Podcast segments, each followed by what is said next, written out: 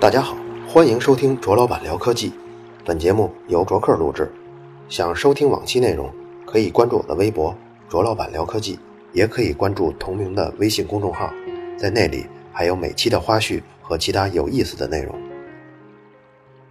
上次关于加罗瓦的故事啊，咱们说到他大学呢考不上，只能在高中啊再多读一年。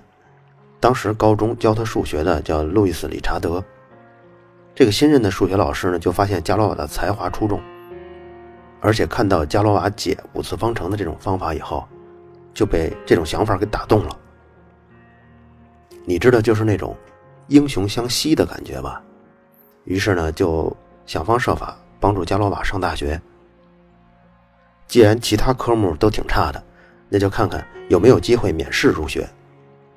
他帮着加罗瓦一起把论文整理成集，然后他亲自。把这两本论文集带给了法国的著名科学家柯西。又是柯西啊，同志们，又是这个柯西。他在四年前曾经受法国科学院之托，作为阿贝尔论文的审稿人，但最后把人家阿贝尔的论文给弄丢了，十几年后才找到。这次呢，他拿到加罗瓦的论文，一八二九年，拖了七个月的时间，然后才发表声明说，打算在下次。科学院会议上介绍这两份报告，一份是加罗瓦的这篇论文，另一份是他自己关于方程正整数根的数量的分析。按说他应该已经把加罗瓦的论文审阅完毕了吧？但结果他在法国科学院会议上只介绍自己的论文，对加罗瓦的那篇呢只字没提。加罗瓦那会儿才十七岁，他还有很多的工作要完善呢。就他在等待自己论文审阅的时间。又对之前这篇论文做了很多的修改，然后再转过年，一八三零年二月份又提交了一份修改版的论文。这次呢，他的论文被科学院的秘书弗利叶带回家了。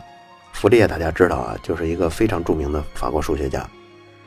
这老头呢，当年六十二岁了，二月份把论文带回家，五月份死了。后来加洛瓦的这老师在帮他问这些论文的下落。问弗列的家人说哪儿去了，结果人家人也不知道去哪儿。你说这倒霉不倒霉？第一篇论文本应该在会议上做介绍的，结果柯西自私，把所有发言时间都用来介绍自己的成果。第二篇论文呢，被大科学家拿回家看去了，本来是挺有希望的事儿，结果人家死了，论文也丢了。要说柯西这个人啊，口碑确实不好，很多数学家评论这事儿的时候就说。虽然柯西在那个年代研究方程的根，但是让他审阅论文的这两个人阿贝尔跟加罗瓦，他们也在研究方程的根和方程可不可以解，但这两个人的研究的深度远比柯西那个成果要高。做一个比喻，就是柯西那个成果啊，就是个鸡蛋；阿贝尔跟加罗瓦的这个研究成果呢，就是金蛋。咱们这儿拐一个弯儿介绍一下。这个科学界关于发论文的规则跟程序，这套程序呢，大概形成于三百五十年前。就是说，一个科学家如果做出了成果，他需要把自己的思考过程、推导过程、实验、实验的数据分析、误差分析、结论这些整个综合在一起，写成一篇论文，投稿给相关的领域的学术期刊杂志。这些杂志接到投稿后呢，会对论文的内容进行审核。谁审核呢？一般是这个期刊杂志社的编辑。审核过程实际上就是等同于同行评议。有些水平很不行的文章，编辑就直接拿掉了，就不会发表。发现很不错的内容呢，就会登出。但是如果这个内容太艰深，这编辑水平啊也不足以读懂，或者说根本没读懂，但是发现这里的可能会有非常大的价值，这时候编辑会往往邀请上这个领域比较出名的科学家。有的是一位啊，有时候是多位，对这篇论文进行审阅，并且给出意见，然后编辑根据这些科学家给出的意见来决定是不是刊登这篇论文。刊登后还会留意这篇论文的同行的来信，和这篇论文相关的来稿是怎么回事呢？一般来说，就是当其他科学家在这期刊上发现了这篇论文以后，就会有反馈，比如说给杂志社写信，表达自己的观点。更多的科学家呢，他可能是这么做，也许他也在做相关内容的研究，他呢把他的成果也投稿给这个期刊杂志，或者是这个行业同行业的期刊杂志，然后引用这篇论文的结果来做对照。对于物理、化学这类实验类的科学来说，同行如果怀疑你这个结果，就会试着在同样的条件下复现你的结果。如果不止一位科学家能够重复出现你的结果，假如说这个结果是相似的，那么就说明你的结论是靠得住的。那如果全世界只有你一个人得出这样的结果，其他科学家采用和你一样的方法测试条件，都得出了另外的结果，那人家那会儿是一样的，就你一人跟他们不一样，那基本上就证明你的结论或者测试过程中肯定有错误。这个时候你的论文结论将接受挑战。如果你不是故意犯错的，可能大家会再关注你之后对这个问题的分析和你后续的相关研究，因为第一个做突破的人总免不了会出错嘛。而且有的时候重大发现就来自于某次查出错误的原因嘛，这是你无意中犯的错误，大家会这样对待。但如果你是故意的，比如说你没有做实验，却故意编造了实验数据，或者说为了让结果看起来更符合你的预言。你修改了实验数据，那这样你就危险了，因为科学家在当今细分的如此深的这个科学圈里，其实只懂自己的那个细分的领域，很狭窄的一个领域。如果你在这个领域里造假了，名声臭了，严重的情况下呢，没有学校会聘你当教授，甚至当老师，也没有研究所愿意聘用你去做研究，你后续做出的研究成果，很多学术期刊都拒绝登出。你发的内容在这个圈里头已经没有信誉度了，大家首先都会怀疑你造假，这个后果就非常严重。除非你不搞这个领域了，换一个领域去研究，或者说干脆离开学术界。但你要想任何领域做研究啊，都需要较深的知识，不是说能跨就跨的。别的领域科学家在这个细分领域上，他也是上了八年学，外加上八年的研究，他才走到教授的这一步。所以这一套同行评议的环节。对科学家来说是至关重要的，也就是说，你的成果是不是能被纳入到这个领域的主流观点，就靠它了。你要说什么是区分古代科学跟现代科学的分水岭，那就是三百五十年前《哲学学报》这本学术期刊创立开始，这是人类历史上第一本学术期刊。这套相对来说比较封闭的学术圈内的同行评议就从此开始了。这种封闭呢，也保证了文章质量之高，也是前所未有的。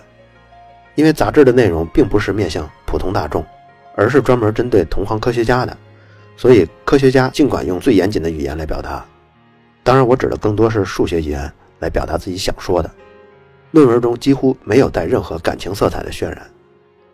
如果圈外的人要看论文呢，一般是从学术期刊的网站上去下载，都是收费的。当然，如果你家就住大学里呢，有可能就不收费，因为大学的图书馆呢，往往定期购买全球最重要的这几大论文库的版权。然后你这所学校呢，你住的家属区这 IP 段呢，也许就是免费的，或者说也许可以用这个学校图书馆的账号来下载。现在为止，大部分有水准的国际学术期刊还是这个模式，比如说世界上最著名的三本，叫《细胞》《自然》《科学》。这三个期刊的审稿时间，你比如说一年、两年，这都是很正常的。越著名的学术期刊审稿的时间就越久。但这套模式呢，到了中国就变味儿了。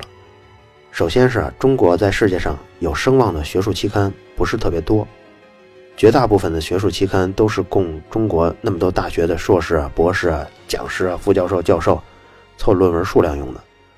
而且你知道，有这么个逻辑：你投稿了以后。然后这篇稿件刊登了，杂志社呢是需要向你支付稿费的，但是中国很多期刊杂志呢，你投稿，你想让他给你发表这篇论文，你是需要把钱给杂志社的。很多期刊杂志甚至论文水平也不把关，只要给钱就能登，这也是他们满足中国学术界的这种需求啊，中国大学生发论文的这种需求，所以这个盈利点呢也抓得很好。中国很多大学都要求硕士生毕业前要发多少篇论文，也要求老师在职称评定的时候完成多少篇论文。为了达标或者凑数呢，所以就只好这样买论文发。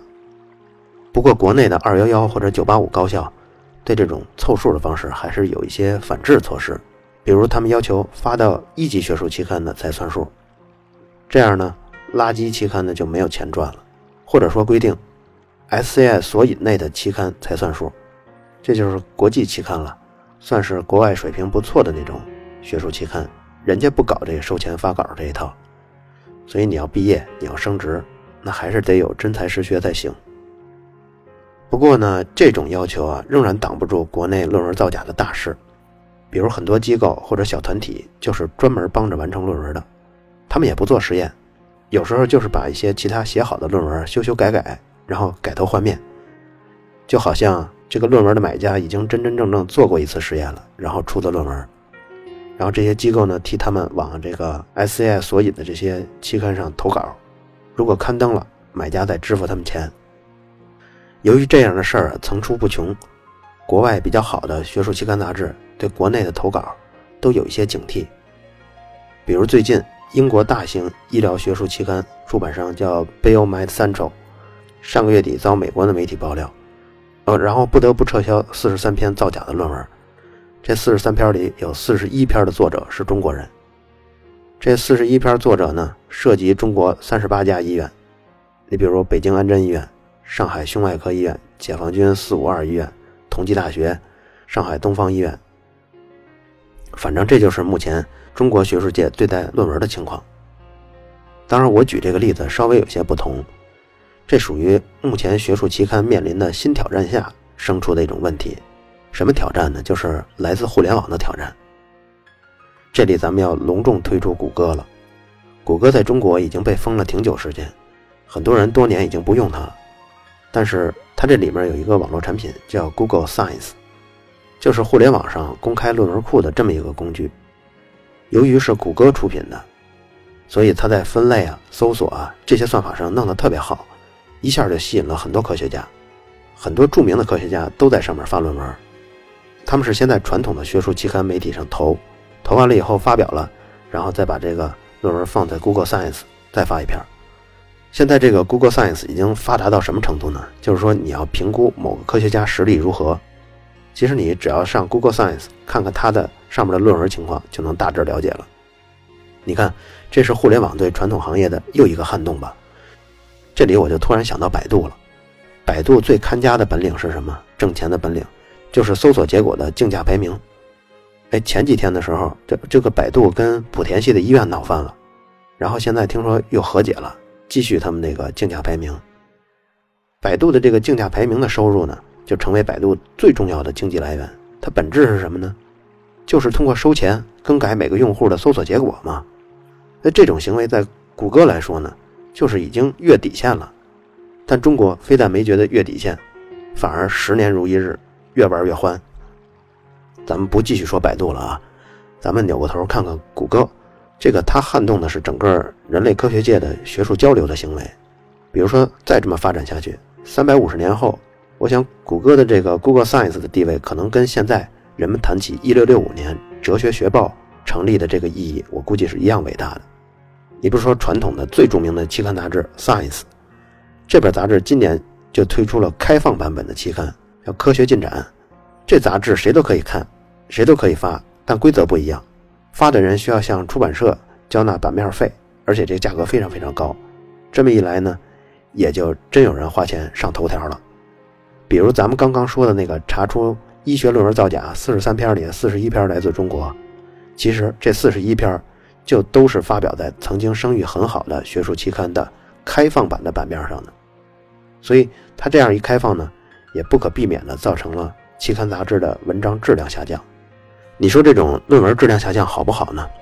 我觉得，要是从传统学术期刊对研究者的时间浪费的这个角度看，那还是值得舍去传统学术期刊的这种模式的。为什么呢？因为在传统期刊杂志中啊，你不可能一稿多投，就是你这个成果必须要等这个论文出了结果，比如说被拒稿了，你才能去投下一家。而往往的这个审稿时间，刚才咱们介绍了，有的是特别长。一两年的时间，这哪等得起呀？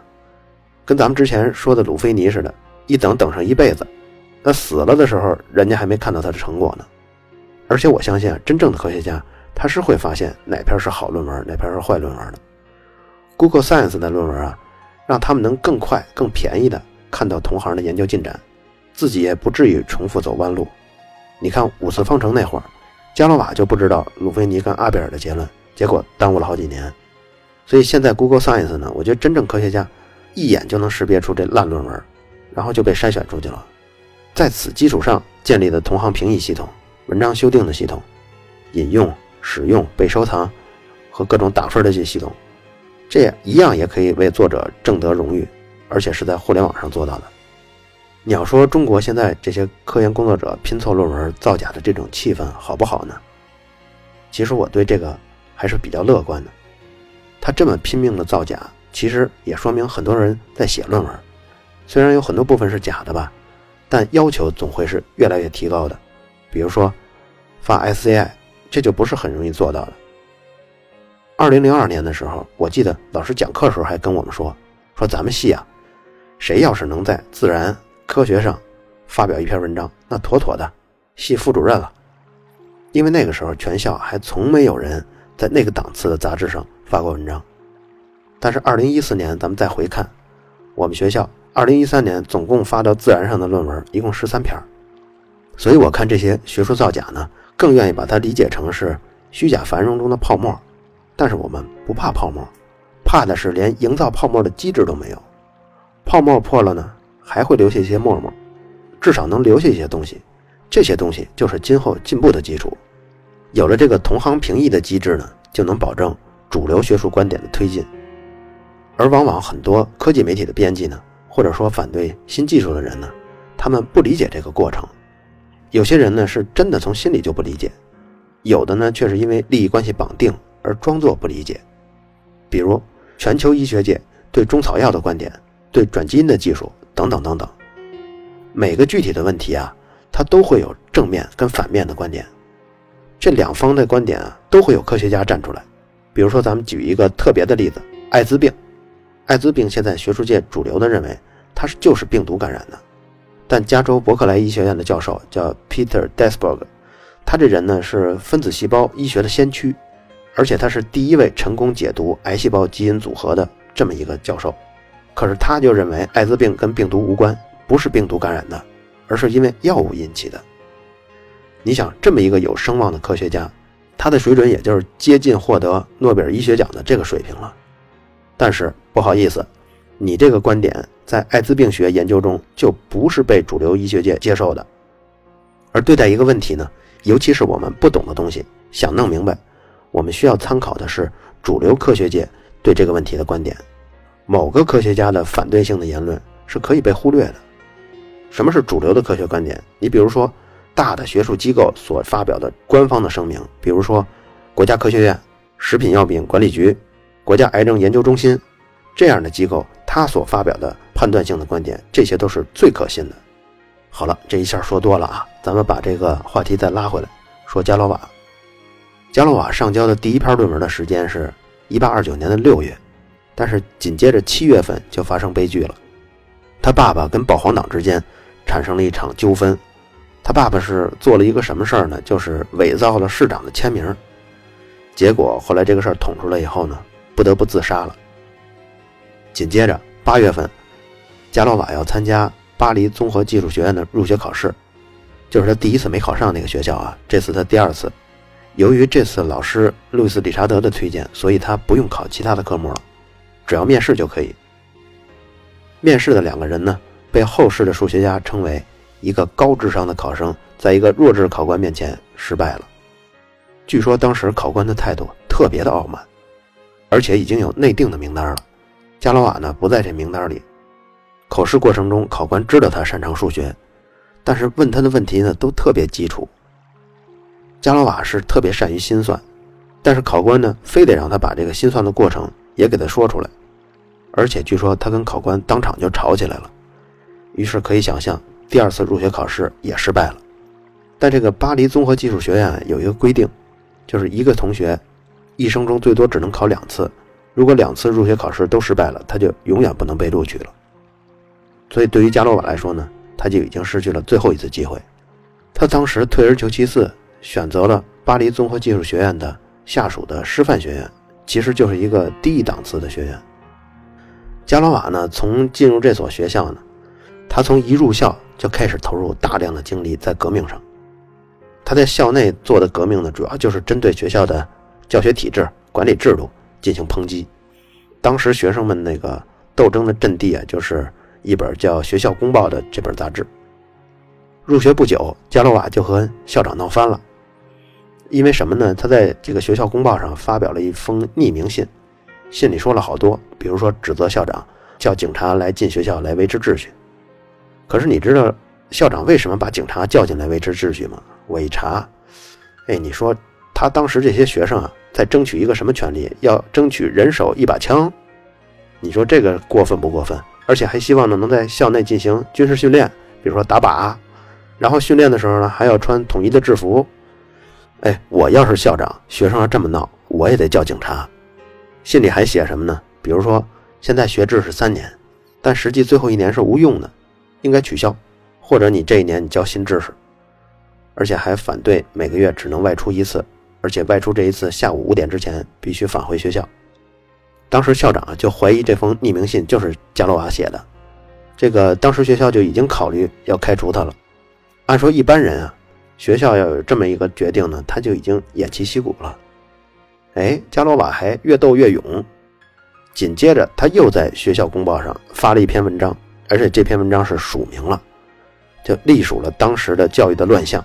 呼吁彻底改革。其实现在看看啊，这封信写的还是有点道理的。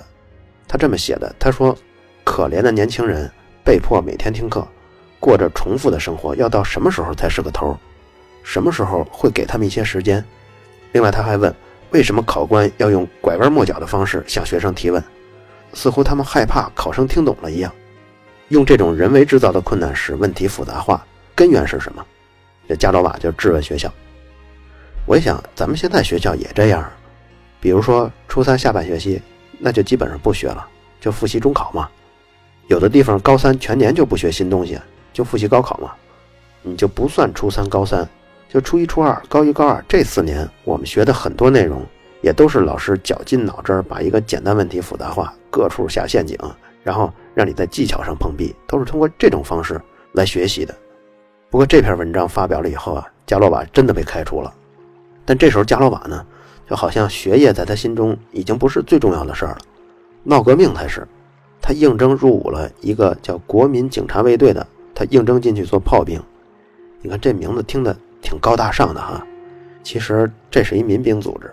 什么叫民兵组织呢？就是啊，他拿着枪，他就是兵；他这放下枪，他就是农民。你自己养活自己，国家不给你开军饷。